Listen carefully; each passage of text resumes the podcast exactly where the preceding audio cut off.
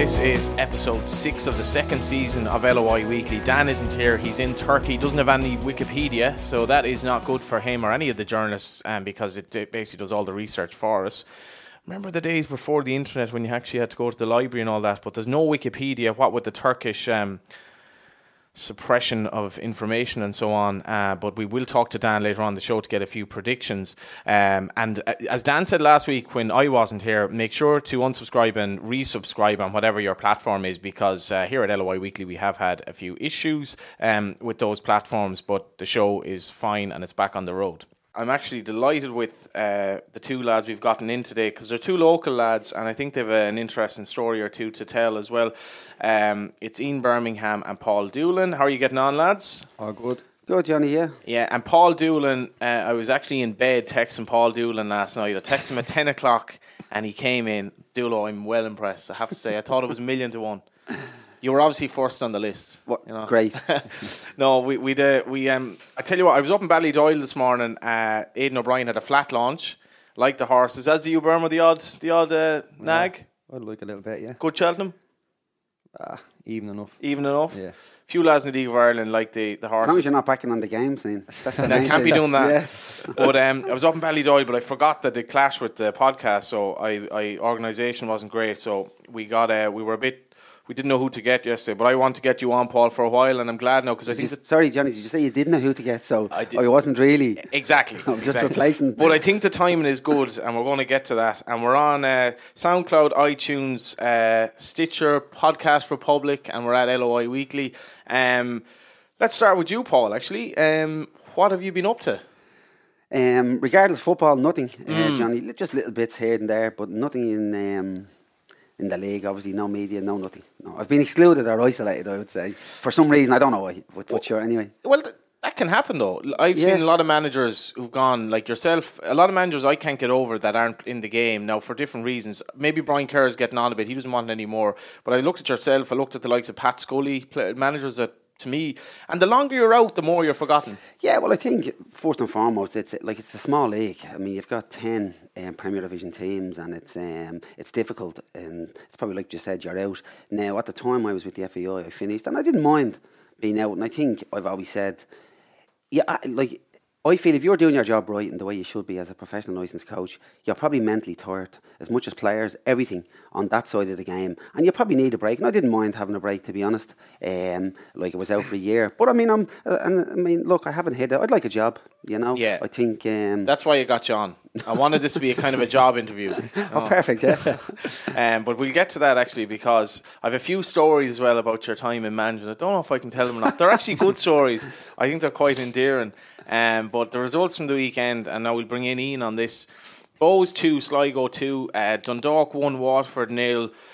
Dundalk celebrating results already early the season like their cup finals. They really enjoyed that. Rovers 1, Pats nil. We get Ian on that. Uh, Limerick 1, Cork 1, Bray 5, uh, sorry, Derry 5, Bray 1. And then Monday, I was going to go along to the Carlisle grounds, that was called off. Then I was going to go along to Richmond Park, that was called off. So it was Cork 3, Bohs nil, Limerick nil, uh, Rovers 1.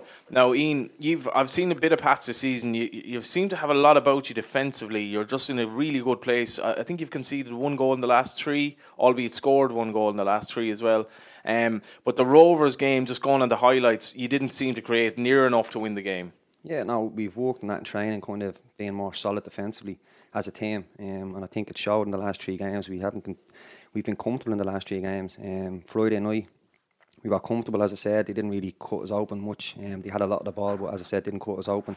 Um, one mistake kind of kind of killed us. But as you said, going forward, we need to improve on that now, and we've been working on that this week, and, and hopefully we can see the benefits now come Friday. How's Toner getting on? Um, I, I saw him in Dalymount give away a sloppy penalty, but he's a good player. Yeah, he's very good. Um, as I saying to Paul just before, um, he's aggressive, he's strong, um, he's a good passer of the ball. He's a good, for a young lad. He's a very good talker on the pitch as well. He's, I he had him with the communicates. 19s. Um, he hadn't been probably picked probably at the time um, previous to that. And you could see though, I mean, the first time he came, uh, like for a friendly, the, like the things that I see him was, he's a very good jumper. Yeah. He can pass the ball. He's quick. He's aggressive. Now, sometimes that could let him down. He's disciplined. I've already said this. Um, it probably can be iffy, but he's certainly a good player. I've no doubts about that. And I think he probably suits a Pat's because he can play. Yeah, as I said, he's a, he's a great passer, the ball, And for the young lad, I think he's only 21. He's, right, he's very vocal on the pitch. Um, as because I play beside him, like you can hear him talking all the time. And I said, he's, he's, he's an excellent defender, real uh, old school, one, loves a tackle as well Yeah. and stuff like that. So I think he has all the attributes to. He was to very good keep for me, I have to say. No, I, I, he was, and like then though, it was the elite phase. We played against um, Slovakia, Switzerland, and and um, Serbia, and um, or Germany. Sorry, and he um, he missed the second game, which was against Germany, and then he was sent off in the last game. Was he in his comfort zone against that type of opposition? Well, uh, Germany he didn't play, but I think the um, the games that we had played. I mean, I felt he was a good player, and I was surprised that he hadn't been picked. I mean, this fella's played in the Premiership. Yeah, that's what I was only gonna to- say, yeah, towards, towards the end of the season, for, like for Aston Villa, so he has got something. And as like Ian just said, he's twenty, so he like, there's no reason why he couldn't go back. Absolutely. And just uh, Trevor Clarke was left back in the game, is he? Yeah, So uh, what, you're left back yourself. Obviously, you would be rated as definitely, if not the best left back in the league, one of the best left back. Trevor is a fella that looks like he could still have a very bright future. definitely. Um, I rate him very highly. I think going forward, he, he's excellent. Um, as I said, I, I think the way they want to play now up at Rovers, it suits him down to the ground, getting forward. Um, defensively, obviously, he's not going to be tested that much playing in a top team. You know, um, as I said, we set in the other night. He wasn't tested much against us, but he has all the attributes to go on go on another level. Um, I've been very impressed from him, even last year when he's playing left wing. He can play in a number of positions for them He was playing like left wing, left right wing, wing, right left wing, full. left yeah. full. Yeah, but I think left full is a position for him. I think, as I said, he can get forward excellently. He dribbles to the ball very well, and as I said, the more games he plays, the better the better he's going to get. Did you see Rovers differently to what they were last year um, on Friday night? Is there like they're not conceding goals really for one thing? Um, what did you make of them? Yeah, they're, they're, they're a good team. They've got some good players up the top end of the pitch. Um, Graham Burke, who, who's excellent, and the young lad Kavanagh, who's come back as well, is very good. Obviously, they've got Miele as well, and um, they do look they do look sharp up the top of the pitch. As I said, we felt comfortably tonight in the game. Um, but um, they've got some very good players, and, and um, as I said, they're not conceding goals either, which is a good thing. So um, th- they've impressed so far. Just on Pats as well. Um, it's just Christy Fagan hasn't really hit the heights this season that you know you'd expect from him. But is it that he's isolated up front, or is it just he just needs to get a few goals, or um, because I suppose he, he's such a good player when he's on form. Yeah, I think it's he, he he does find himself isolated. As I said, the last couple of games we've kind of set in a little bit, and when he has got on the ball, it's been closer to the halfway line than where we'd want them up closer. No to good to him. Yeah, it's Yeah. no good to him. He he's better up around the box. We need to get the ball up to him higher up the pitch, um, and then when the ball does go up to him, we need to get players up there up off him qu- quick. So, as I said, we've been working on that this week, and hopefully now come Friday we can we, we can show that we we can we can go forward as well and then kind of go and win games in regards to They're a not team with a lot of left-footed players, Pats Paul. Pats, There are a lot of left-footed some- players. it's a- They have some very, very good players, but just it's interesting to hear Ian saying about them sitting in. Might be okay in Richmond, but if you're sitting in Tallaght, it's very difficult to get from there to there in Tallaght. It's so big and get up and support uh, Christy. And I think probably for me, the likes of Pats probably should be going to try and win the games because they're a good side, some excellent players, and it's just.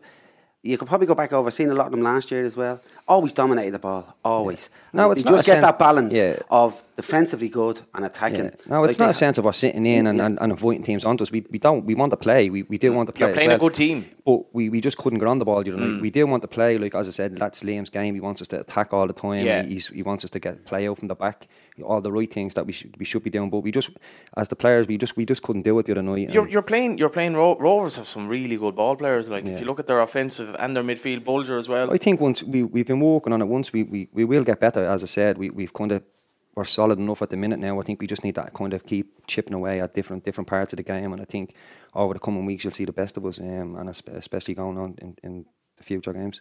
Uh, what what have you made of it so far, Paul? Like D- Dundalk and Cork, uh, they're not running away with it so far. To be fair, you know Cork had a No. wobble in Limerick. No, I think I think probably the game so far, Johnny. You probably look back to the opening game, Rovers and Bohs. It wasn't a very good game. Um, was a terrible game. It was a really, terrible yeah. game of football, yeah, at the time, and like obviously, by um, uh, Bohs winning, probably delighted with it. But I think when you look at them, even then, I would have said I didn't really think that they were going to do much Bohs at that time. Uh, even though they beat Rovers three one. Now people might say, mm, they beat Rovers three one. You didn't think Bohs? No, Yeah. no. Ro- I mean, Rovers didn't play well. That game they lost, and yet if you look at the table, they're second in the league. Bohs haven't been going great. Rovers, no, and Bohs are second from bottom, and they haven't won a game since. You know, conceding goals, not scoring goals. You know, so I mean, I think if you look at Dundalk too, haven't lost and no goals conceded, and normally in any league, no matter what it is, well, since I've been involved in it over the years, You or win leagues, you don't concede. Yeah. and you'll be, relegated if you do concede. Yeah. that's the bottom line. Now you won't be up around the top. I Now- actually thought I thought um, Cleary when in the game against um, Cork on TV. No, I thought Cork were poor. I, I, I wasn't actually on the show the next day. I thought Dundalk dominated the game. Could have Yeah, won yeah, five 0 I really like Cleary at the back. I just thought, Jesus, this lad has something about him. He's really strong and he was aggressive on Cummins. He didn't attitudes or ages didn't matter to him. He was a beast. Like and he actually played them then. He was good nil against us. He was. He was good again. And I've heard good things about him. That he, he, he came in actually training with us last year. I think it was, or the year before. Before he was going back over to Birmingham, um, and he's come back to Dundalk now. And by all accounts, he's, he's hit the ground running and he's flying. Um, he's, he, as I said, he done very well against us. But I've heard reports from other people that he's been, he's been probably one of their best players up there. And I mean, he must be doing, like, to be fair, doing okay because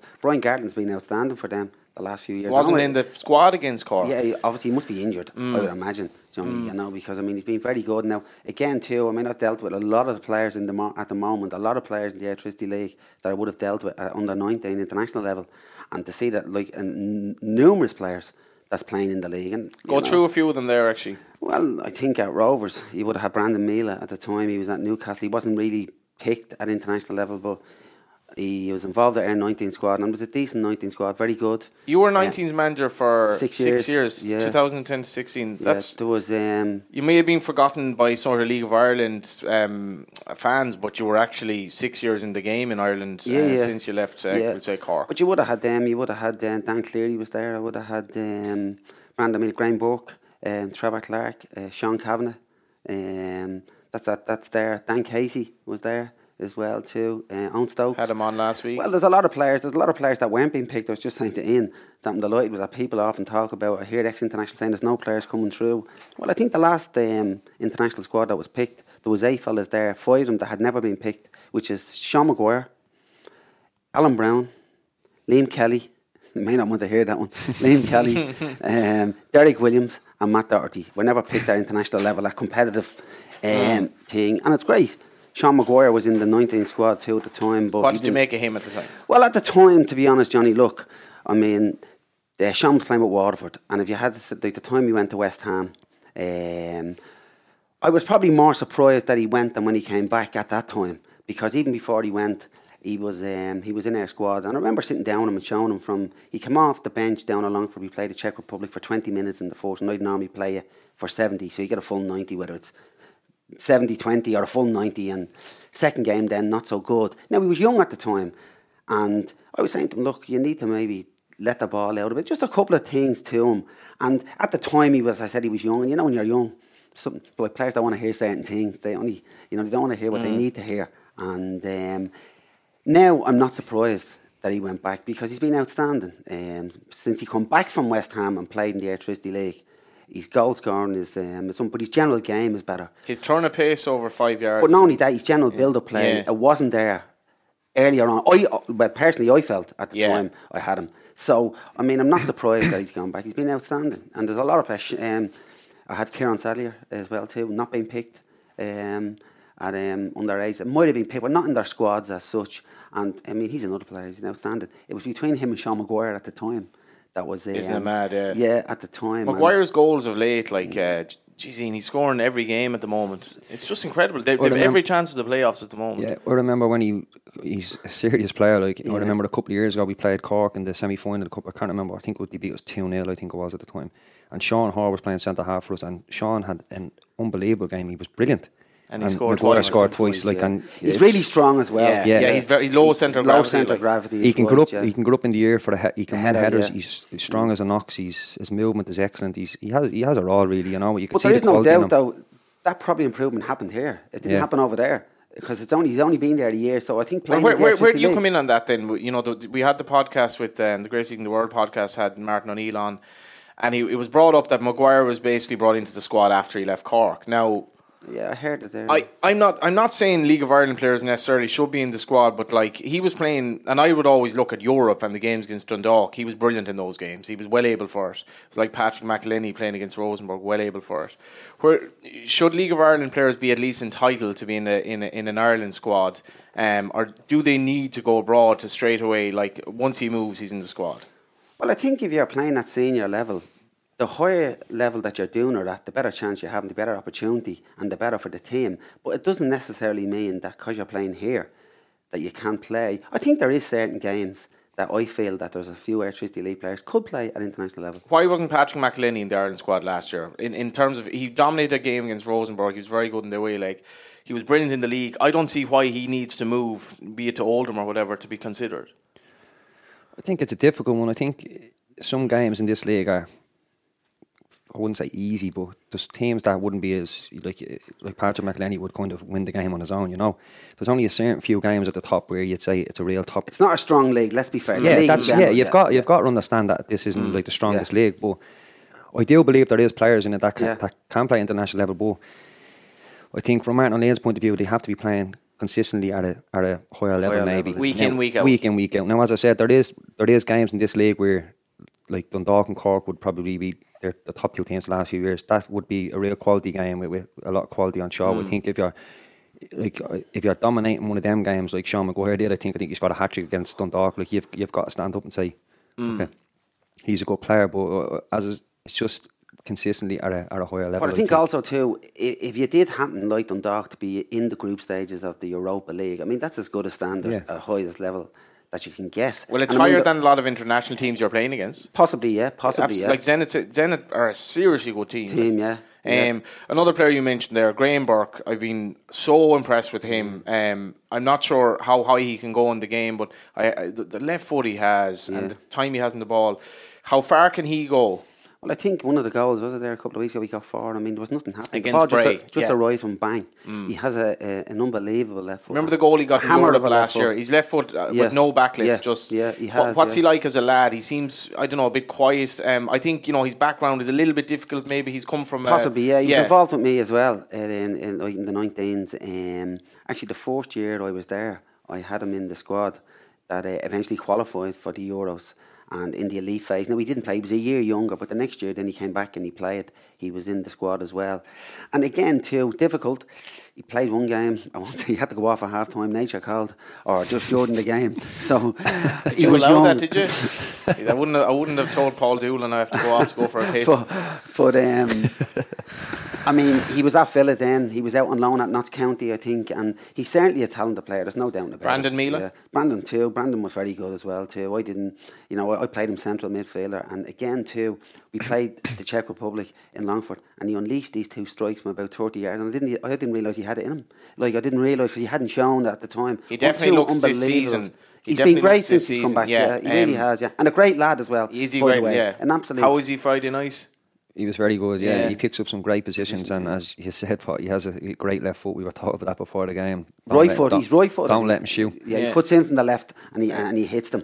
as The well, thing about so- Rovers as well is they have so many players now that can come into these pockets of, of space that it must be hard to nearly track them because you lose the ball all of a sudden you've Burke Miele, you've you've um, Kavanagh like lads that can strike from distance, lads can play ball. Yeah, no, we, we as I said, we, we were we were very well organised. I think through the other night against Rovers, as I said, all, all the play was kind of in front of us. We restricted them to little, very little, um, and then as I said, it was just a, a bit of a mistake on their behalf to, to kind of to give them a go. But uh, no, we, we were comfortable enough, as I said. But you can see that they have the quality. You know, they they, they do move the ball quick. Um, and as I said, up the top end of the pitch, they've got some really good players, as you just mentioned, Miele, Burke. I think against the weaker teams, Yeah, they they- seem to be able to, to, do- like to do it. I think they played Dundalk. It was nil all. They probably Yeah. didn't attack as much. I wouldn't imagine in that Yeah. game. No, I didn't see it.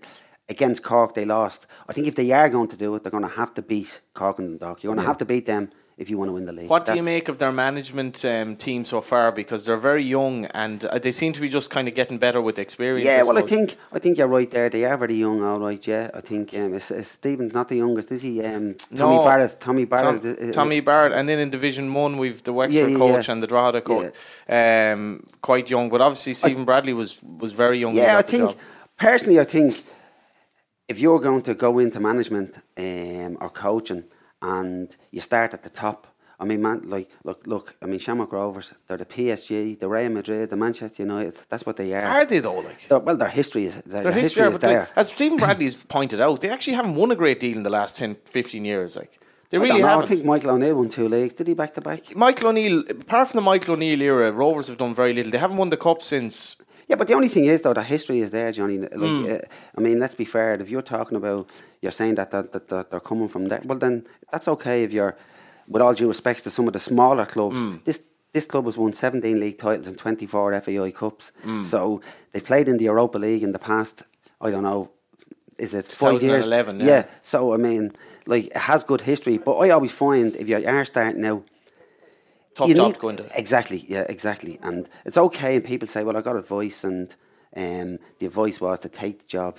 It's a big job. They're big jobs. For me, if I, uh, if Stephen had have maybe asked me, I probably would have said no. Somebody would say, "Must be looking for it." No, because it's a big Would you have start. advised him to go down the assistant Exactly. role Well, or that- take an easier job first? Yeah, I think you've got to find your feet Hmm. in management, yeah, because it is a big ask. And as I said, that's okay starting um, in there, but I mean, there's there's a lot of different things coming in. And when you were starting out as a manager, also doing the pro license, I think, your head is all over the place anyway. Because I can remember starting with UCD, and even then at UCD, Great place to start. yeah, absolutely, yeah, Yeah. at the time. We might as well get to a bit of Paul Doolan chat now because uh, uh, personally, I remember you know when I was following Go United as a kid and mid '90s, and you were you were obviously getting on a bit at that even at that stage. You're 54 now, so you would have been sort of 55 next week, Monday. 55 next week. That's another reason we had John, obviously.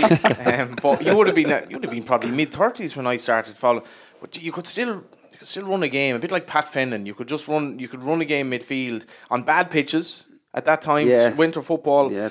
Um, but you went down the coaching route at UCD. I think player manager initially. That's right, yeah. Player coach, actually. Player coach, because Martin Yeah. Moran was there, and Yeah. I've always been grateful to Martin for giving me the um, the Yeah. opportunity, you know. In fairness to you, everyone I've spoken to will say that has been involved. You said your your big thing was professionalism, and it didn't matter that at the time the league was very semi-pro. You were about professionalism. Yeah, well, I think um, again too. Probably when I started at UCD, um, it probably was a bit of a, like Ian will tell you there. He was at UCD. It's a totally different um, club to any other club in the Airtricity League. It's run differently. The players are um, recruited by um, scholarships, and at the time it was really like that. It's a little bit different now. They they, they sign players from outside now. Is there much player recruitment like when, or was there when you were there from your Oh yeah, well you'd have your um, your scholarship trials. There Mm. was there, there, there, there, there's a weekend where you'd have trials and you'd um you'd you'd have maybe tr- um, two or three games over the weekend and you'd you try and pick out players um that you think might might actually do okay. And to be fair, over the years they produced some players. So I think when I did start, you know, maybe the players probably it was a culture shock to them. I'd say it was more than that now. Probably what I was looking for. Some of them are still not right But, but well, the only thing I'd say is I do think that they uh, benefit from it. No, no, I would, I would have no doubts. I wouldn't be behind the door about saying it. Yeah. a lot, a lot of them, whether it's football wise, professionalism wise, um, There's a, definitely. there is definitely a good story about you were playing Longford. Uh, it was coming up to Christmas, and um, this was at UCD, was it? you said UCD they were playing Okay. Longford, and um, you you had a rivalry with Longford, which is quite strange at the time. But um, it was it was a dodgy enough day, and they were on the bus to to Longford, and um, next thing word came in, the game was called off. So the boys were down the back of the bus and they're like, "Happy days! We're going to hit the town when we uh, go back." so uh, next thing, Paul Doolan starts walking from the top of the bus down to the back, and the lads are like, "Oh, jeez, going to have us in for training now in the morning." So, so you come down, you kind of rubbing your hands together, lads. We haven't had a Christmas party. Let's do it tonight. you sure, Johnny? this is this is this is the story I heard anyway. And uh, so you're going into some kind of well-known spot around Stephen's Green, and um, you couldn't get in. But Clive Delaney Too young, was it? Clive too young or too bald, and Clive Delaney was a regular. So you got on to Clive and you go, Clivey, Clivey, can you get me in here? Clivey gets him in. They're walking down the stairs, and you go, Jesus, Clivey, the bouncer knew you very well. Are you here every week? Yeah. but um, in fairness, UCD right. was the. Per- so it's vaguely true, is this? I remember that. Yeah. So, so Actually, they dragged me now. It's the students. UCD must have been the perfect hunting ground for you, just to get yourself established. Yeah, well, I think it is. It, it, like it's like anything. As I say, you start off now again too. I wouldn't have minded starting a little bit, um, giving yourself a chance as well. Because I mean, How I do you start- mean? Well, I mean, you're starting right at the bottom. Um, to be fair, but I think at the time the league was was, was actually changing back to the way it is now, a ten team league. And At I that time as at well, that yeah. time, yeah, as well. And like Martin decided to step down, so then I was a player um, manager there, and I played there um, for a couple of seasons as well. And then, um, as I said, uh, Martin left. I took over, and I, I mean it was really enjoyable. I have to say, the players were very good, and I mean the players that were at the the, the, the club at the time. I mean a lot of them have gone on and played um, within the Airtricity League. Yeah, story. yeah, very good. it's yeah. as you say, like as you said, I think as a player as well, because I obviously started there myself. It's it's a great place to start off. Um, as I said, there's not a lot of pressure on you really there. If you if you do well, you're obviously the bigger teams are going to come. But they and- play football, or they always did as well. Yeah, like. always played a good, a good brand of football. Pitch was excellent as well. Always, Facilities yeah, were excellent, yeah. which was a huge thing. Were the you- facilities are the best. Yeah. Well, Were you but- the old Belfield then, or was it Belfield? Yeah, I was there for, and then we no, there was yeah. Oh, it- Belfield it was, Park, It was fin- It was getting knocked Mm. down or whatever at the, or they building just when I was leaving. How did you end up? Um, at, how did you start with UCD? Was it a scholarship thing, or were no, you? no, I was yeah. playing for Lourdes, Lourdes Celtic, and it was when Paul and, and, and that were doing the pro license, and um, I was in the the FEI Force course with Harry McHugh when we, we were the we were the players for for the lads when they were down there For the thing. practicals, yeah. for the practicals. So Yes, we were yeah. down there, and we were we were playing in the games and. And stuff like that, and then Pete, Mahon, was the manager. He obviously he was on the course as well. Pete, yeah, Pete was on the course. There's a couple of couple. How would you find down. Pete? You've had a couple of spells under Uh, him, so I, I love Pete. He's, Yeah. he's brilliant, and I was only saying that he was brilliant for me, and I still I still go on great, and I still chat to him the odd time. And was he old school? old school. He, he was he was just uh, he just knows how to deal with players. Um, for me, he was he was brilliant. As I said, I was only a, I was only a kid going in, but he didn't treat anybody uh, differently. Everybody was on the no matter who you were or what.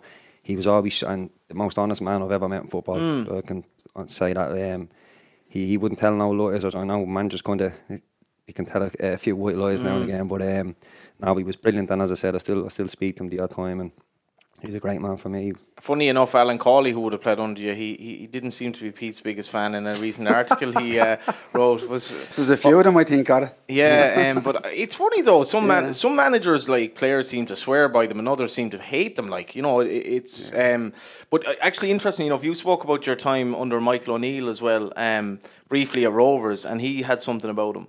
Yeah, he, he, he was very good tactically. Um, he was excellent. Um, as I said, I was only there for the year with him. I only played a handful of games because I was injured. Um, but now you could see you could see back then that, that he, he, he had something about him. And as I said, uh, tactically he was excellent. Um, and obviously then the, the, the sessions that he put on him himself and Trevor Trevor Crowley was there at the time were excellent. But uh, no, you could definitely see that he had something about him. What what what is it about Trevor Crowley? Like everyone says that his his his coaching ability is as good as they've had in the league. Anyway, Yeah, without a doubt. Um, I think uh, his sessions are demanding. Um, he demands he demands the best in, in, in every session. Um, the standards he sets, um, and then obviously just the, sessions he actually puts on. Like um, um, we were. are they kind of innovative, or are they like um, just? You're just learning all the time. Um, I think when he was in with us in 2012, and um, Liam wanted to play out from the back all the time, as he as he still does now. Um, and and Trevor, the sessions we done, like we we'd have probably three, four, five different ways of playing out from the back. If he'd set up li- little different, like what teams would do to kind of counteract what we'd be doing, but we'd always have. Um, something else up our sleeve where we, we, we'd get out, like, you know. Um, and just, as I said, the demands he sets, the, the standards he sets in training are, are, are second to none. His attention to detail uh, is fantastic, and he, he's probably one of the best coaches I've worked under.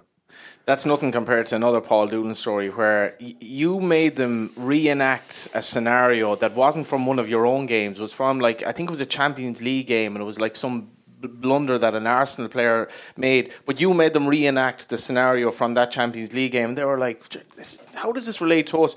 But you apparently just the the situations you put them in in training was all new to them, like in terms of scenarios you may face in a game. Yeah, well, I think, um, like, was this at UCD? Yeah, I think. Well, I think, yeah. I my think- stories are a little bit vague on. Yeah, well, I stage. think um, at the time when I first started, I mean, I take um, clips from any games, uh, even even later. You were on big on video, were you? Yeah, I was. Yeah, before. Why so? Well, I think first and foremost, the best thing is if you're having um, a conversation with a player, you're saying to player, "Listen, Johnny, you, you didn't do this," and he say, "Yeah, I am. I did do it." Blah blah blah. There is the camera doesn't lie. To be fair, mm. so if you're doing analysis, as long as it's the right thing and it's good and it's the right way, well then I've always always used it. And as I said, I've used it from other games. I, I used it on the 19 where I take I took a collection of goals from um, Champions League one weekend or, or one midweek. There was about five or six of them, and they were exactly similar to the goals that we had scored with this squad that I had. Exactly this. The only difference was the pitch was a bog and there was no one at it on the 19 mm. level. Mm. That was it. And it's either for a good reason or a bad reason, and you can show and you and you can teach players. Why are you showing goals that you scored, replicas of them in the Champions League? What what will they learn? Because it shows the players that what they're doing is right, and it's the same at a higher level. The only difference is it's not a Ronaldo scoring it, and and mentally as well, that must kind of Well, kind of think if- inculcate confidence in them. Well, I can do it. Like Well, you're looking at it there. That's what I'm saying to you. It's not as if you're just putting this together and saying whatever. Um, and that goes for the defensive side of things or anything. If somebody can show, um, or well, I feel if you can show things, players don't like it. That's that's the problem. A lot of players didn't. Is that probably, true? They probably didn't. They don't like sitting there. But it's just boring, is it? the problem. No, sometimes it sometimes it is informative. Like especially if you're watching back, what like say previous week, what we what we've done wrong or what we've done well. Like and sometimes it it, it is good. As it sometimes, I'm not gonna lie. Sometimes Well, you're I just sitting it- there like Uh, probably if you're the- scoring, if you're scoring, it's great. But if you're being Yeah. hammered on the defensive side, well, then you probably don't want to know. That's mm. probably the thing. Yeah, no, but it is good, as I said, like to, to be able to look back at the at the DVD and say, well, maybe we could have done this better, Better, or we could have done that, that better, and then obviously work on it in training. Like as I said, you have to, you do have to look back on the on the on the DVD. Like it's, I think every every club does it now. Every team does it now. It's part It's and just part and Is parcel. everyone doing it now? Everybody's doing it now. Well, I'd be surprised if they weren't. Um, Would you be do surprised it- though, Wayne? There is a lot of people that I would say that are not doing it. Well, that we- they don't. we've they it. don't. They say, "I should be all right tomorrow." And Yeah, no. like to me, they're the teams that you find don't do well. No, we, we've we've done a lot of it, um, and as I said, it, it just show it just highlights what we've been doing wrong, what we've been doing good, and what we mm. what we need to work on, and you know, it, it, it is informative a, a lot of the Even time. in training too, it can be useful enough Yeah. as well. Yeah. I mean, if you're doing something in training, then you see it coming out in the game. Yeah. Same thing, and you show Even set pieces, like Pieces, set yeah. pieces is a is a major part of the game now. And I, I, Remember when Pat used to be called under the Dolan era set piece athletic because, in fairness to Dolan, there'd be games where there was nothing in it. They'd win one 0 because Yeah. Ozo would get a goal or goal. something. Yeah, Martin, like- Martin Russell would deliver it and he'd score. I- yeah.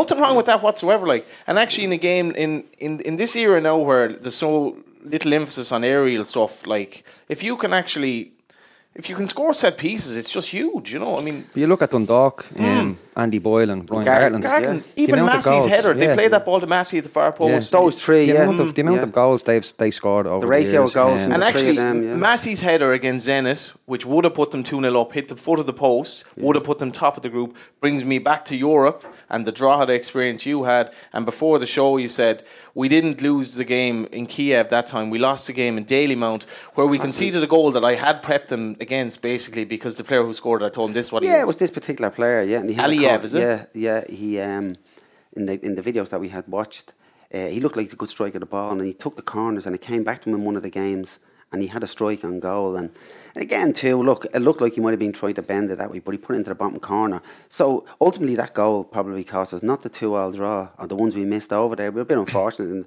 uh, with the chances, Adam Hughes had a great chances, no doubt. Yeah, Um, unbelievable. To make it, to make it three-two, yeah. But in fairness, Paul, that, that not only that, but your time at Drogheda, because you look at Drogheda, it's a small enough provincial club. That was an incredible achievement, I have to say. Um, not only Europe, but to win the league and be as good a team as you were. Well, just going back to what you spoke about there a few minutes ago, Johnny, about the um, starting off where Shamrock Rovers have come from. That's okay if you're Drogheda, who had no history. Mm. There's certain teams have history. The top teams, Cork City, Dundalk. If you're there, they have to be challenging. Pats, they have to be challenging. That's the bottom line. What was your might want to remit when that. you went in there? What were you expecting? Well, first of all, when I did go in, um, I was only yet to leave in UCD, but it was halfway through the season. And again, too, for me, UCD is either a starting point or a stopping point, one or the other. I don't mean that in any your next job is UCD, is it? well, I take at the moment. but um, so I mean, I started there, and um, as I said, it's okay. You will be hoping, as I said, you might have got a, a club maybe top four. But I think I moved to Drogheda, who were just above UCD at the time. Yeah, who, who, from who did you replace, actually? Harry McHugh. Harry which McHugh, was yeah. third from bottom. So I mean, the t- like to be fair, the idea was to stay in, stay in the Premier Division because it was the playoffs and whatever. So we beat Bohs on the last day. We played really well. Um, from the twenty, was fourteen games left. We beat Bohs in um, Drogheda. uh, two um, uh, two zero. Shells won the league. It's Bohs lost it, and we avoided the playoff and the relegation. So that was the first part of it. Um, and I remember at the time, as I said, your Thornbury club had no history of winning, none, up and down, financial problems, and as I said at the time, there's no um, there's What no was- point in starting. So What was it like there when the fin- when obviously there was a lot of money pumped in, and what was it like when it was kind of Well, from where it started in, this is what I sometimes argue with people, and I get, I won't say the word, but I get fed up listening to them Yeah. saying about, well, you had this and you had that. But they don't look back. I remember the first day pre season, the start of the following year, and um, we walked into the old part of Drogheda, where they were ever in there, where the tea was, the, the lady used to make the tea. You walked into the dressing rooms, it's totally different. And I looked around, and the collection of players that I had gathered at the time, um, Alan Riley was one. Um, do you remember Alan Yeah. Riley? manager Sheriff now at the moment, very good player. John Lester, and basically the rest of the boys that were left from the previous year, and um, you're hoping that you might improve on the um, previous, Previous, year. yeah. So we finished fourth. We got to the semi final of the cup. Done, uh, Longford hammered us in a replay. And um, so it was an improvement, and that's what you're looking for. Is that you improve.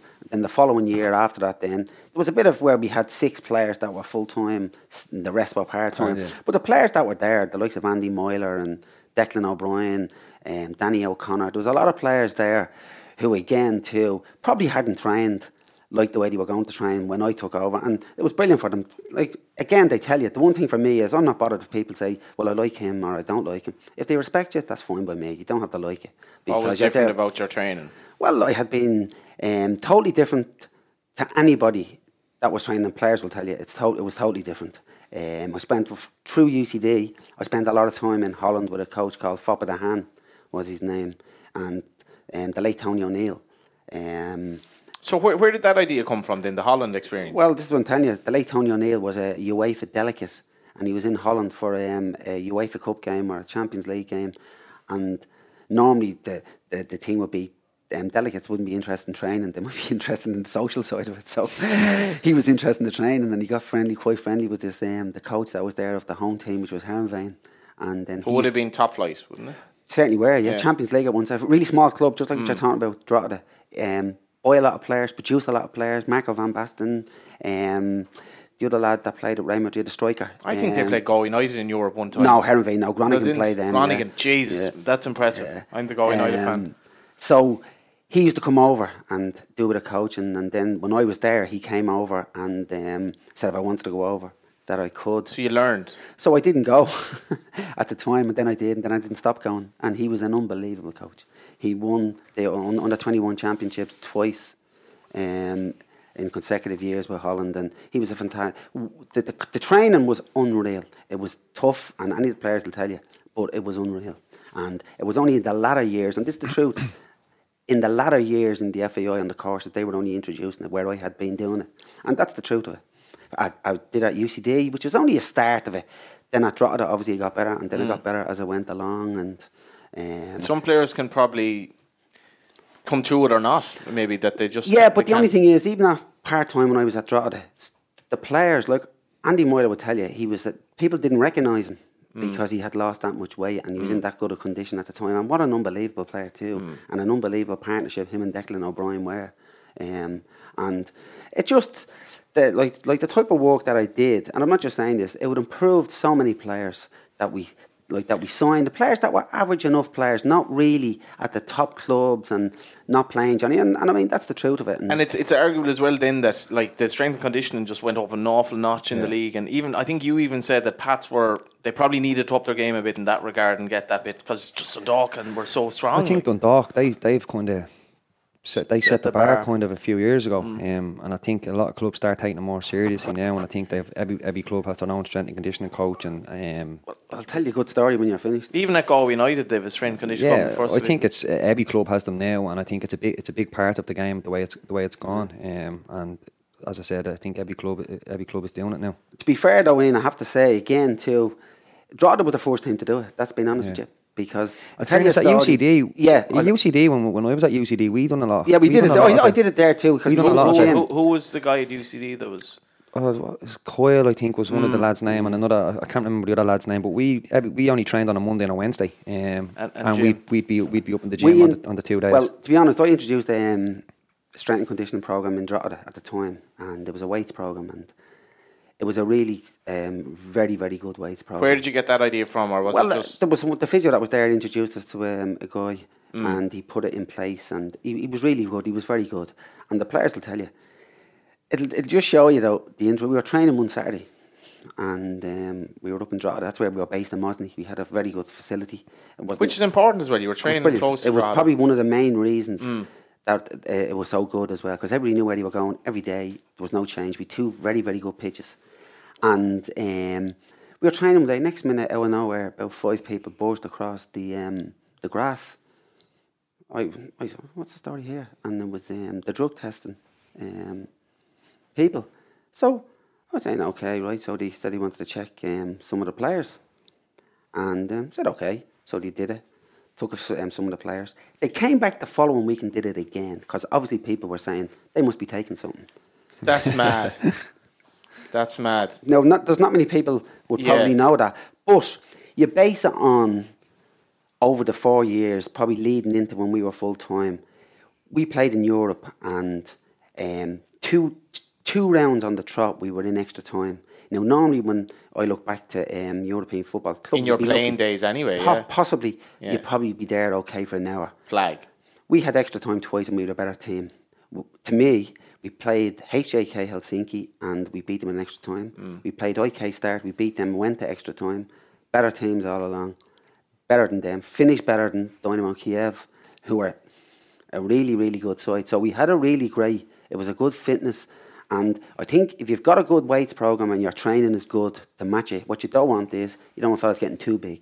Mm. And that's the problem. So you have to have a good training um, football side of the game to keep them right, Yeah. that they're not too big. Yeah, yeah, but it's not a it's not a weights contest, you know. It's No, no, like, no. You know, No, so no, it's no. like it's you have to get. Do you, do you do you enjoy it? Do the players enjoy that aspect of it? Because it's been a new thing. in the some some people do. I'm I do it like I, I wouldn't. I'm not a, a big fan of the gym, and I said I, as as Paul said, I wouldn't want to get too big. As I said my game is being able to be up and down. Like if I got a bit bit bigger, Bigger, say I probably wouldn't be as quick as or um. Yeah, I know I'll be able yeah. to what's get your up and down. What's yeah. your training ru- reg- regime week to week? Well, we'd be in on a Monday. We do we do a tough session on a Monday. Um, we'd go in on Tuesday. Then we'd do another session. Um, Thursday we'd be off Wednesday. We'd go in Thursday, and Thursday would be um, just preparation really for the game on the Friday. We'd, we'd do our set pieces or what, what we're going to do on the Friday. Um, obviously play Friday, and we go in Saturday morning and then recover. And the lad that don't play, we'll do we'll do a session. And your your local lad last year must have been an absolute nightmare for much of the season. Um, Yeah, I'm not going to lie. It was, it was a like- Mm. disaster, really. Um, and gave me sleepless nights. It was my first year as, as, as the captain. Um, I felt a lot of pressure. I, Mm. I'm not going to lie, coming towards the end. Um, as we had a great group of lads, to be fair. Um, we never thrown the towel. Like you know, we were never we were in train. We were never really down on ourselves, even though we were doing pretty poorly. We had a good good morale in, in the in the group, and we always felt we'd get out of it. But for me, it was um, you take a lot of responsibility. It was the first. It was my first year as captain. Um, it would have been the first year we would have gotten relegated at the club in, in its history. people don't think about that. No, um, and but we were always confident we'd get out of it. Start of the season, we just weren't good enough. That's that's the. That's in the fairness to. Liam, though, Liam, Liam was putting faith in some young players that were very promising, but maybe they just weren't quite ready. Or Well, young Darragh Markey played um, the first half of the season, and he was our best player, I think. Um, and he was only he's only a kid. Like, he's a smashing player. yeah, he? he's excellent. We've Smallest got a lot, player in the league. Yeah, we've got we've got a great group of young lads at, at Patsu who have a, a real chance of, of going forward. What went career. wrong last season then? Just one. I just don't think we are good enough for the first half of the season. I think Liam done great then, and, and, and obviously the owner giving them the, the funds probably to, to bring in lads like the likes of Killian, Owen Garvin, Jordi Balku was brilliant for us, the Dutch lad. Centre back, yeah. There was a couple of other lads that, that he brought in and kind of gave us a bit more experience and a bit more quality really because we hadn't got enough quality, I don't think.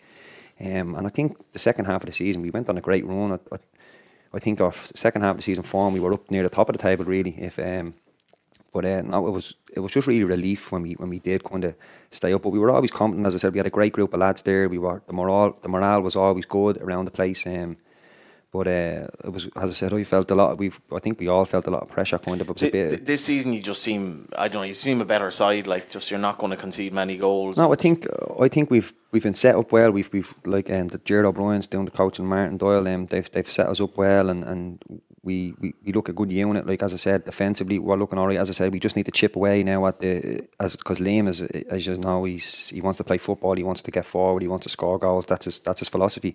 Um, so we just going to need to chip away at that now as as uh, going win games as opposed to not losing them. Like you know. Um, one of the players I think that's I don't know. I think he's totally unheralded. If I were a manager in England, I'd be taking a punt on him in the morning. Um, he's Lee Desmond. I just think uh, He's a Rolls Royce back there, isn't he? as a defensive midfielder or a centre back, I'm not sure what his position is. I think he's a brilliant passer of the ball. Excellent actually. on the ball, yeah. Um, but he seems again like a fellow with Toner beside him. It just this could be a big season.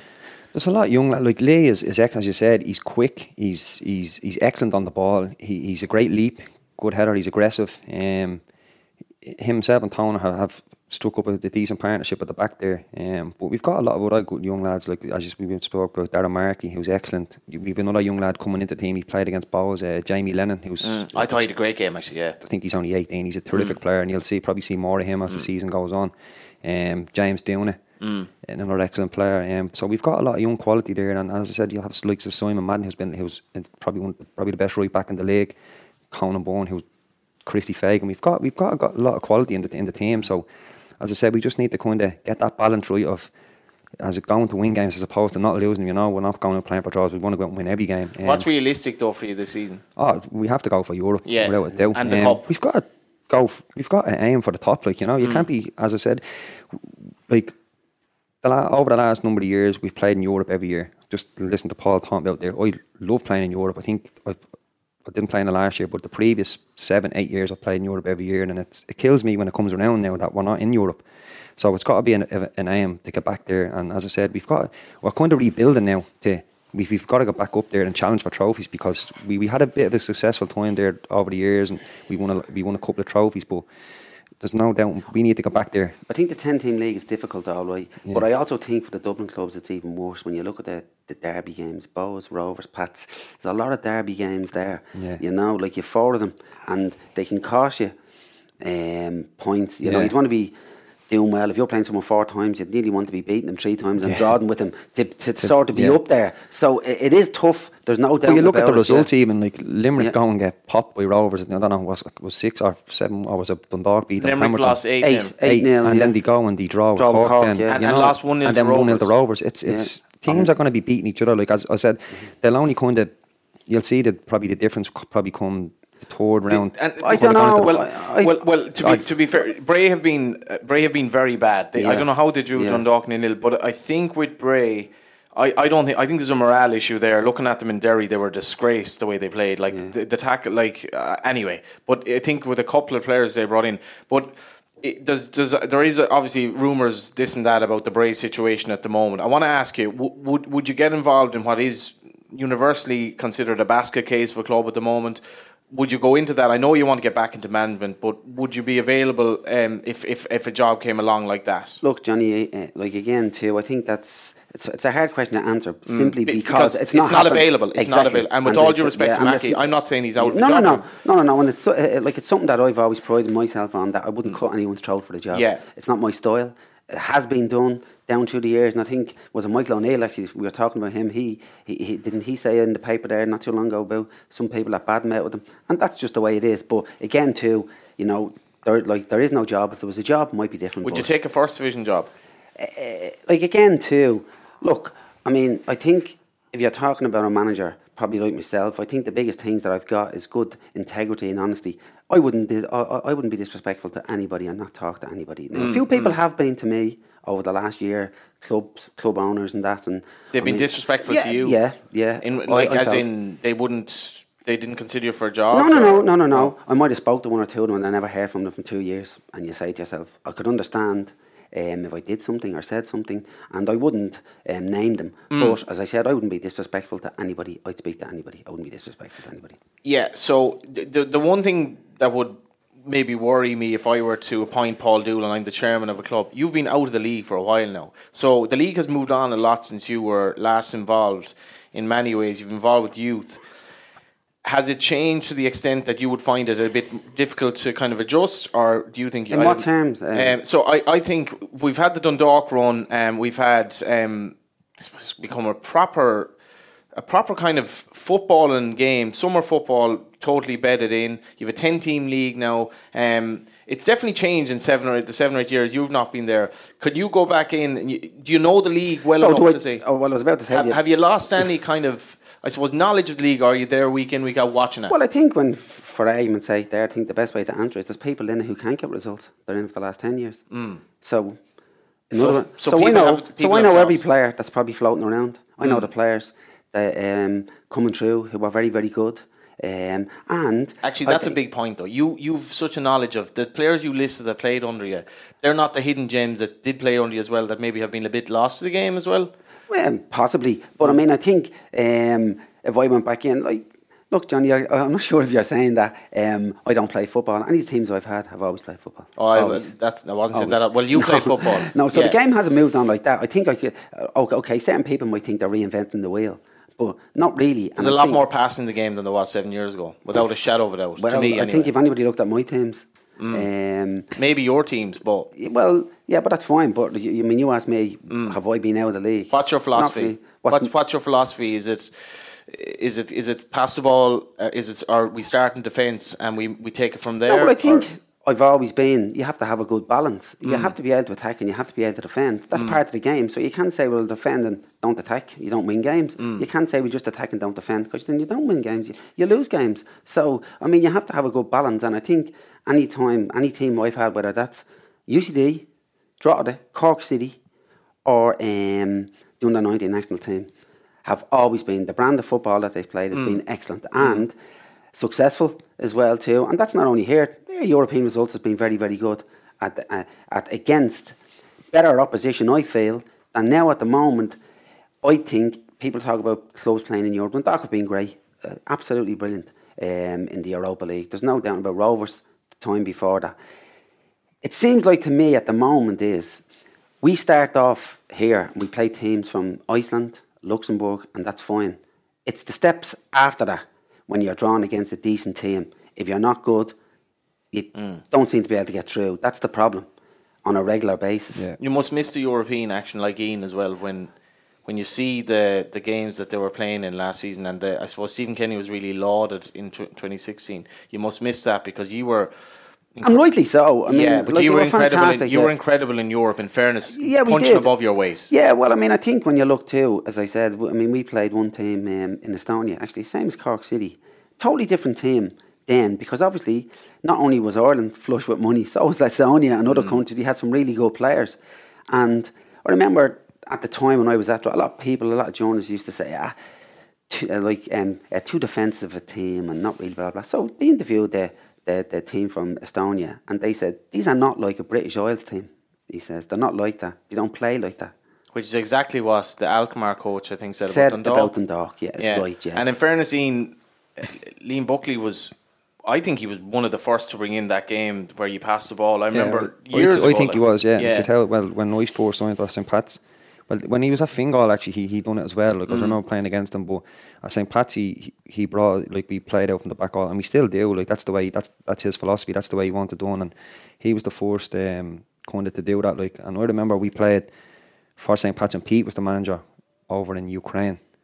And Karpaty Lviv, they were called, I think. Um, they were by far and away the best team we ever played against. My God. We were- actually played against them when I was at Shells. They were That's Carpathy, mad. Lvov, Car- yeah. Carpati. They're probably the best team we've ever played against. We didn't. We barely touched the ball. We Mm. barely touched the ball, and I think Danny North was up front. I don't think he like he did, definitely didn't. He got must- took off at half time. They must have been, they must have been good because we beat them when I was at yeah, Shells. they were. They were serious. They were. They were brilliant. But I don't know. Watching it from from a fan's perspective, I would love if I were a League of Ireland player just to be playing in Europe. And Ah, yeah. it's actually some in some ways it's a bit easier because you do get a bit more time with the ball at times. Yeah, Anyway. yeah. You've got to be patient. Mm. And then obviously you've got you've got to defend well as well because when once they're up and around the final third, that bump bump bump, that movement and the ball moves so quick. Um, but uh, now it's it's brilliant. I, I love it, and as I said, I miss it. I miss it terrible to be I think it's great. It, it is great. It's different now, though. I think that the, the, the way UEFA structured it now, it gives you that opportunity maybe to like progress. Years ago when we were playing, you might draw Benfica or you might draw um, Inter Milan. So it was always tough. the money is huge as well now, do Dulo. Like Oh, that's, it's you huge. know, it's, It- it really, it's, it's a massive it's, uh, incentive. yeah. You know, two fifty around for the Europa League and five hundred for Yeah, the Champions League. The guy, like the guys who got involved in Dundalk, I think they're saying, well, once we get into Europe, we're financially kind of okay for the for the year. Like, but uh, in in your times, were wages a bit? Ah, it was totally different. Mm. I mean, at the time, probably um, the earlier years, it was to- totally different. Now, I couldn't tell you the the, the, the, the salaries of players now, the current Mm. things. I mean, obviously, you'd have a rough idea at some of the top clubs, and obviously, it drops down. But I mean, I think if you're getting into the the Europa League, the group stage. I mean, it's fantastic. The the financial rewards in Dundalk, Look, it's been brilliant. But again, too, you hope that someone might do it again um, this year when it comes along. But it's it's still tough. No matter what, it's still tough. Yeah, it's tough when you get to them, as you as you said a couple of minutes ago. When you get to that third round, qualifying round, it, it just the level goes up again. But like- even the second qualifying rounds, Yeah. if you look in, to be fair, like even last year Dundalk played Rosenborg, tough. That's Yeah. very difficult. You know, We played in my Shells too when I was Yeah. there, and they had been in the Champions League nine years in a row. Like in the group stages. But you So- look at all these leagues around that you think like like even Latvia, like you'd be thinking, oh, Yeah. that wouldn't be great. Or even like we played a team from Bosnia a few years ago, and you're thinking like Yeah. you've never heard of even these Clubs, and, yeah. yeah, like Yeah. Kazakhstan. We went to Kazakhstan. We played a team in Kazakhstan, but they're all top quality. Ah, strong, Technically yeah, good. good they're all teams, yeah. technically yeah, but the, the technical aspect is improving in Ireland, good. isn't it? Like Yeah, the yeah, players are coming yeah. in, the young players are coming in, they're passing the ball more. yeah, no, yeah, definitely. You can Are, see are you hoping for the future? Definitely. Yeah. Espe- what, what I see with, in our team, especially with the young lads like Darragh Markey, as I said, doing it, all them young lads, Lee Desmond, Kevin Toner at the back, they're all excellent, you know, they're technically excellent. Um, it's just the game understanding, I think, um, a lot in a lot of the young players, I think, um, that that needs to, that needs to be better, like understanding the game a bit more, you know, like understanding the positions a bit more because I think- technically they're I- excellent. I actually think some of the older players needed to. yeah, well, to, to be yeah, honest with you. yeah, you're probably right there as And well. Ian, if you if you just happen to be foisted into uh, a Paul Doolan kind of run club, would you be uh, would you be happy enough? Be to, careful, uh, Ian. You can't- Yeah. will, will, is- will, will Dulo be good enough to, to come back into the game in the near future? Do you think? I'm sure he will. He, as I said, he's been. He, we've just talked about. He's been successful at every club he's been at in the international team as well. So I'm sure um, he, if he does go back into whatever team it would be, he- he'd be successful. And you, you, you do give me the impression you want you want to get back into the game because also the longer you're out, the harder it is maybe Well, I to think. get back. Look, I mean, as I said already, already John, it's um, it's a sm- it's a small league, right, and it's hard to do. I mean, I'd like it to, to, um, to get a job. I mean, you study as a as a professional licensed coach for probably five years. It's it's tough work. It's hard, and then you become a coach. And I mean, I think I'm good as a coach. That's the bottom line. Like last question for you. So you have to sign four players um, in your new club. Any four players: keeper, defender, midfielder, and, and front man. Fair to and, say, and me. you can, you can think you can think about that while I get to Ian. You're playing uh, you you're playing Limerick at the weekend. Um, Yeah. The club that are actually proven hard enough to beat, despite probably modest expectations from everyone else this season. Yeah, no, it'll be it'll be a tough game. Every every game is tough in this league, you know. Brendan Um, Clarke. Clarkey coming back. He had a worldly against us last year as well, I think. So uh, we, we've we've got to try and put a few past him uh, this weekend. But uh, no, we we'll be going to win the game. As I said, we have to start going and try and win games. As Need to score more goals. Need to score more goals. Need to go up there, create more chances. And as I said, try going a little run. As we we, we, we beat Bohs a couple of weeks ago. Then we went and drew with Dundalk, which was a decent result. Just Rovers kind of we let ourselves down a little bit on the ball, especially. But defensively, as I said, solid. Didn't look like conceding really. Um, but we've got to move it on now. We've got to push on. We've got to uh, bring a bit more intensity, a bit more quality going forward into our game. Best of luck for the rest of the season. Um, Thanks very much. One local lad to another. You're from around the Coombe. Uh, very local John, here, yeah. more or less where I'm living Yeah. at the moment. Have you thought about the question? Well, again, too. I mean, I look and I think um, Graham Cummins has been a good signing Yeah, for uh, Cork City. that's your striker. Yeah, I think he's been. Um, he's a very good player. He looks fit and he looks good. And You like a your fairly goals. No, but I mean he's fit looking. strikers, I mean he's fairly. He, he can score goals. He's a good header of the ball, good strike of the ball. The goal he got against Hughes in the first game this season, the volley was it? He- Gotta get to midfielder now. He, he, buried it. Midfielder. Um, at the A moment, man in your own mould. I think when you look at the the Cork teams, um, I mean, um, Sadler's a good player. Um, Not really midfielder now. Well, he's a number 10. We're looking at centre Depends on what way you play. Yeah, we want a centre midfielder. We want the spine of the team here. Yeah. I think when you're looking there, mm, probably around the league, again too, I haven't seen every team playing um, uh, so far this year. So Yeah. I mean, I think it's difficult. Paul Keegan, he's been Paul Keegan, oh, was, yeah. was excellent. Yeah, Yeah. When, when Defender? Was defender wise. Um, just thinking there. Can be a left back. I won't be getting with I anyway. Trevor Clarke. Defender. Um, Some good centre backs in the league at the moment. Oh, there is, yeah, Yeah. yeah, certainly is. I mean, I think um, Pats obviously have a couple. Kevin Toner. You like Toner? Well, he was good. I have to say, I thought he was a good player. Um, Surprised probably that he ended up coming back because of the, the the few games in the Premier League that he had, and you know, I mean, he really was good for me. Keeper? um, keeper was. Mm, there's a few keepers. Um, Supple at Bohs. um, yeah, seen seen Shane playing there. Yeah, he's been decent too. Um, Mark McNulty. Cherrie's a good goalkeeper too. Cherrie's a good Yeah, keeper. Second yeah. choice keeper. Yeah, he's decent. Unbelievable. Yeah, yeah it's great. Yeah, it's great for Cork to have that sort sort of um, back up. And I mean, Mark was very good too over the last couple of years. Um, Mark McNulty. So Mm. Yeah. you know, I think there's um, there's a lot of good players in fairness in the league. I I think the biggest plus has been uh, summer soccer, the pitches. Couldn't agree more with you. Couldn't it just you look back at the old footage of the, the, the bogs he used to play on, you know, and it's been a huge difference. Um, but thanks a million lads for coming in. Happily enough, uh, you have to go back to work now, have you? Certainly do. Yeah. Did you let them know you were running late? Don't say anything. This is not Yeah. live, is it? and uh, you have a day off, Ian. have Day off, yeah. Happy, happy day. So, uh, lads, I really hope are back in the game soon. I think you're being badly missed. Few, few coaches out of the game at the moment in Ireland. That some may or may not come back. I think you will um, badly miss, and uh, hopefully you're back soon. And Ian, best luck for the rest of the season. Thanks very much. And now it's back to normal with uh, Daniel MacDonald uh, joining me, albeit from Turkey. And uh, Dan is here to, I suppose, talk about how Turkey is going, and also um, we'll go through the fixtures for the weekend, and hopefully we'll have a, a clean round of games, unlike the weekend just gone. And we'll go through the first division results and fixtures as well. Uh, Dan, no Wikipedia, I believe, over there. no Wikipedia, so it's the, the quality of research has plummeted dramatically. Um, as I sort of sit here now, there's a there's a big Turkish flag staring at me um, outside the hotel window, and, and they are everywhere, and you know they like to they like to make their presence felt both in the real world and, and the online one, I guess. So Wikipedia is no more. So no references to people's ages or former clubs in any of our uh, Indo copy this week. You might know it. Yeah. Or maybe there is. and um, it's actually, in fairness, I, I, I love uh, I love my visit to Turkey. But how are you getting on over there in general? Ah, sure, it's grand, Johnny. You know, um, I, I, I, I endorse uh, training camps in March, really, um, and and would would feel they would become a valuable member of the calendar. I mean, people people have negative comments about friendlies in international football. I, I've completely changed my view. I uh, I think it, it, they should thoroughly be embraced.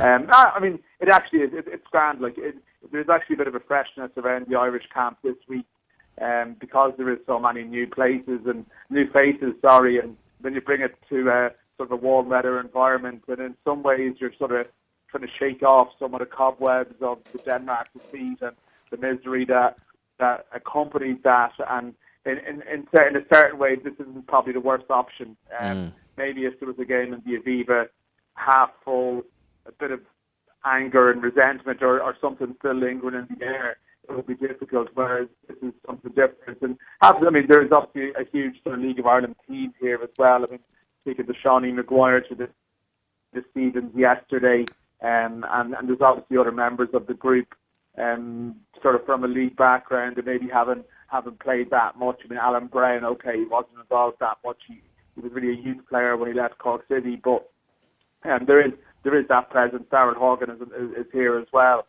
Um, and and there, there might be something people can can take from this game in, in terms of some kind of hope for the for the future. Although, I I mean, it, it, this all sounds great in theory when you're watching people training and so on. It might be different in, in practice Yeah. when they try to apply it to a match. Dan, I'm going to actually mention the first division results and fixtures and bring you in on a couple of issues that uh, I think are worth mentioning here. Shells 3, Longford 2, Galway 3, Cabo 1, Athlone 1, UCD 3, Wexford 1, Drogheda 8, uh, Cobh nil, Harps 2, Athlone 1, Cavan Cabinteely 2, and uh, the fixtures upcoming as well. Uh, are uh, we have Drogheda versus Galway on Friday night, a game I should hope to get to. Shells against Cobh, UCD against Cabinteely, Finn Harps against Wexford, and Saturday uh, the Midlands Derby. But the Midlands Derby, whereas it might have been uh, something to be excited about before, really isn't at the at the moment. And just on Athlone, Dan, I mean they've, they've an outfielder um, playing in goal against Cabinteely in a league game on Monday. Um, that's not good, and neither is you know the, the, the two Harps players, the two O'Connors, been in the news for the wrong reasons as well. Front of one of the tabloids today. Yeah, well, I mean that's a separate issue. I mean, you know, indiscretions happen, I suppose, um, to all sports stars and all walks of life, and that's not really a league issue. It's just an O'Connor problem, and, and leave them to it. In terms of the Athlone thing, um, I mean, it's a joke. Um, it's embarrassing, and when people say we should cover the first division more, and and you know, then you can point out, well, actually, you know, things are happening there that certainly wouldn't happen at sort of a, a good amateur level in, in, in Dublin or around the country, or, or really, you know, um, many many pub teams, you know, that you you, get your keeper out there, and uh, it, it it it destroys the image, you know. I mean, the, the problem that the first division faces, really coverage-wise, is that you were trying to establish it as the you know, the second highest level of football in the country. But we have touched on this before, but even with Jerry Rowe last year, that actually there's a lot of people who probably could play at that level and, and just don't want it yeah. for whatever reason. Maybe it's, maybe it's not worth it to them. Um, you know, the travel is an issue, um, and I guess you know how does that change? It is it is actually it's sad because I think there is going to be a strong first division this year at the top end, and there are teams doing their business right. But I think know, it's a bit like though. It's a bit like North Korea, where it's punishment guilty by association, and it's Stephen Henderson tweeting about it. You know, we're trying to do as much as we can, and then you've stuff like this. Yeah, exactly the point. Um, and there really is no positive spin on it. And uh, I mean, the, the situation at Athlone, it's a it's a different kind of problem to last year, but the general theme remains the same. That it's a club in crisis. It's a club that is lacking direction. And when something like that is happening, things are not right. And there's no there's there's no good way of explaining this. There, I know there might be individual circumstances related to those players, but you, you shouldn't be in that position. I mean, you have on, and, and, and like one of the positives you know, with Athlone last year is that the under 15 team, you know, performed so well, won the the National League, and we have underage teams all the way up. I, I sort of don't understand why someone, you know, just couldn't get thrown in, albeit if they were very young. At least it's a goalkeeper, and, and this isn't a story. Um, oh, I know. And it's uh, a story that only brings shame on everyone. Shame, absolutely, I couldn't agree more with you. Um, we're now in time for predictions. We've about a minute each or so for each game, and um, then we'll wrap up uh, what's been a good show. Um, let's start with Bohs against Bray on Friday, Dan. Obviously, there are kind of rumours about Bray um, not being a happy camp and all that, and you just wonder what happens if they lose to Bohs. You know, and, and in fairness to Bohs, they could do with a win as well. Yeah, I think when when Bray, you know, when when you have a situation where a team that was lauded last year, I think for its spirit through adversity, you know, when they worked in, in difficult circumstances. And you have a situation against Derry last week where the opposition goes down to 10 men and then scores four goals against you. You really do start to worry about that team. And, um, I mean, Bray needs someone else to get sucked down into the mire with them at this stage. I mean, Limerick were the main contenders. Bohs have struggled since the since the first week.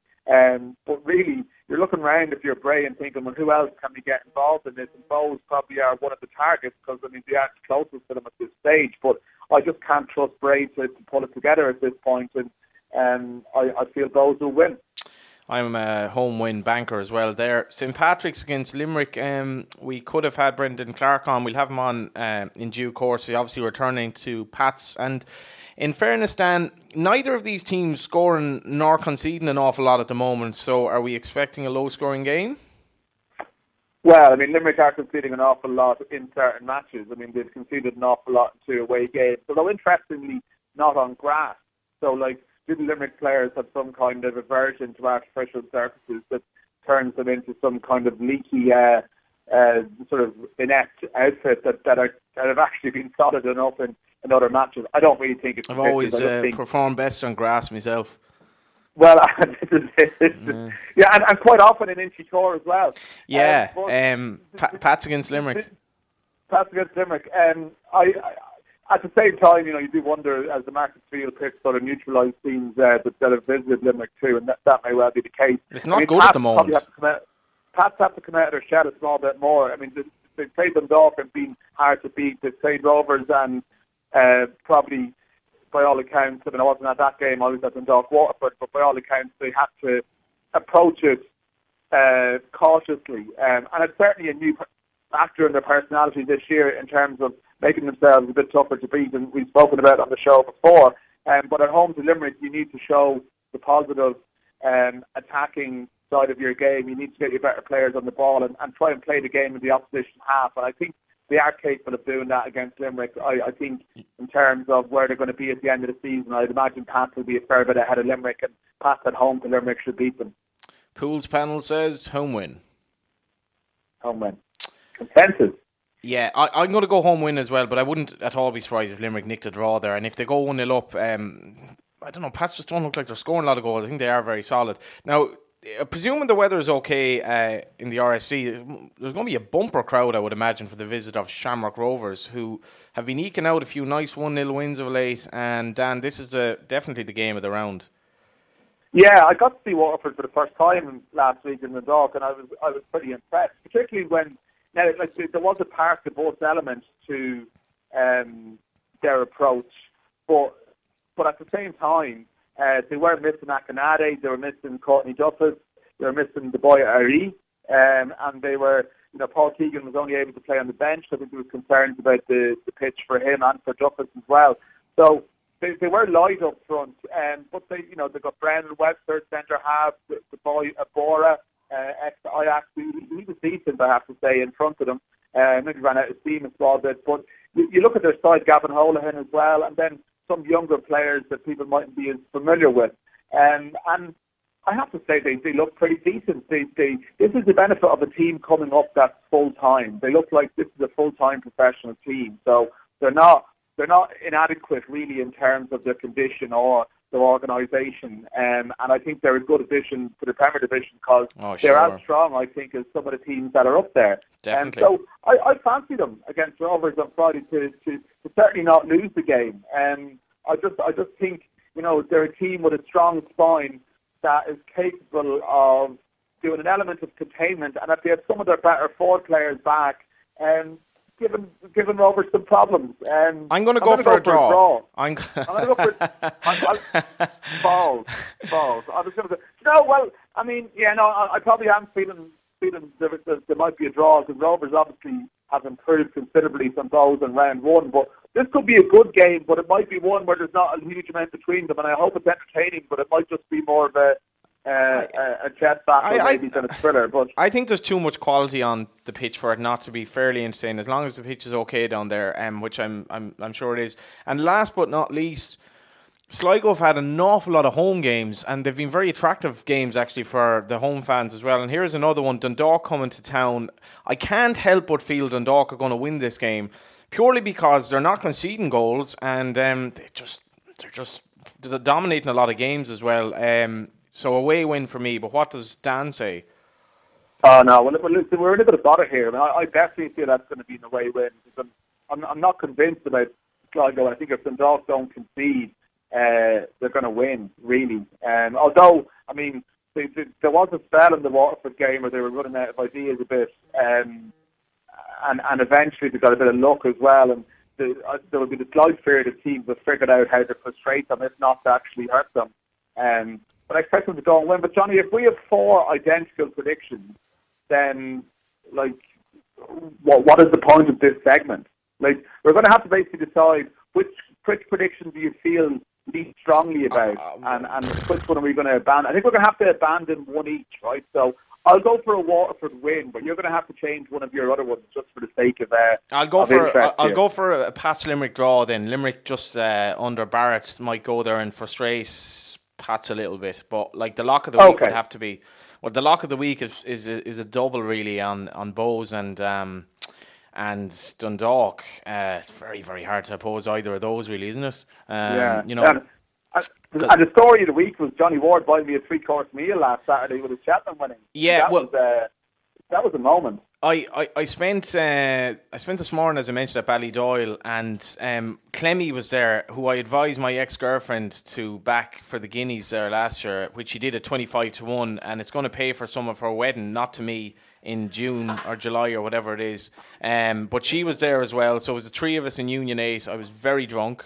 I decided I was going to go on a bender on Saturday after Cheltenham. It was a surreal experience Dan that, that whole meal but it was it was lovely actually. Lovely It, was it was it was a beautiful moment, and you uh, your your generosity just set me off for Turkey in good spirits. Absolutely, I just want to um, thank you publicly for this. And yeah, yeah. Well, thanks very much for that. And um, our fans, of course, on the show can uh, send in your pics. Uh, hashtag Steak Dinner to at LOI Weekly. Dan, um, I'm going to just wrap up the show in your presence because it just feels right. It just feels right to just like it felt Go right. it, go it. felt right to buy you Make dinner and my ex girlfriend the other Johnny.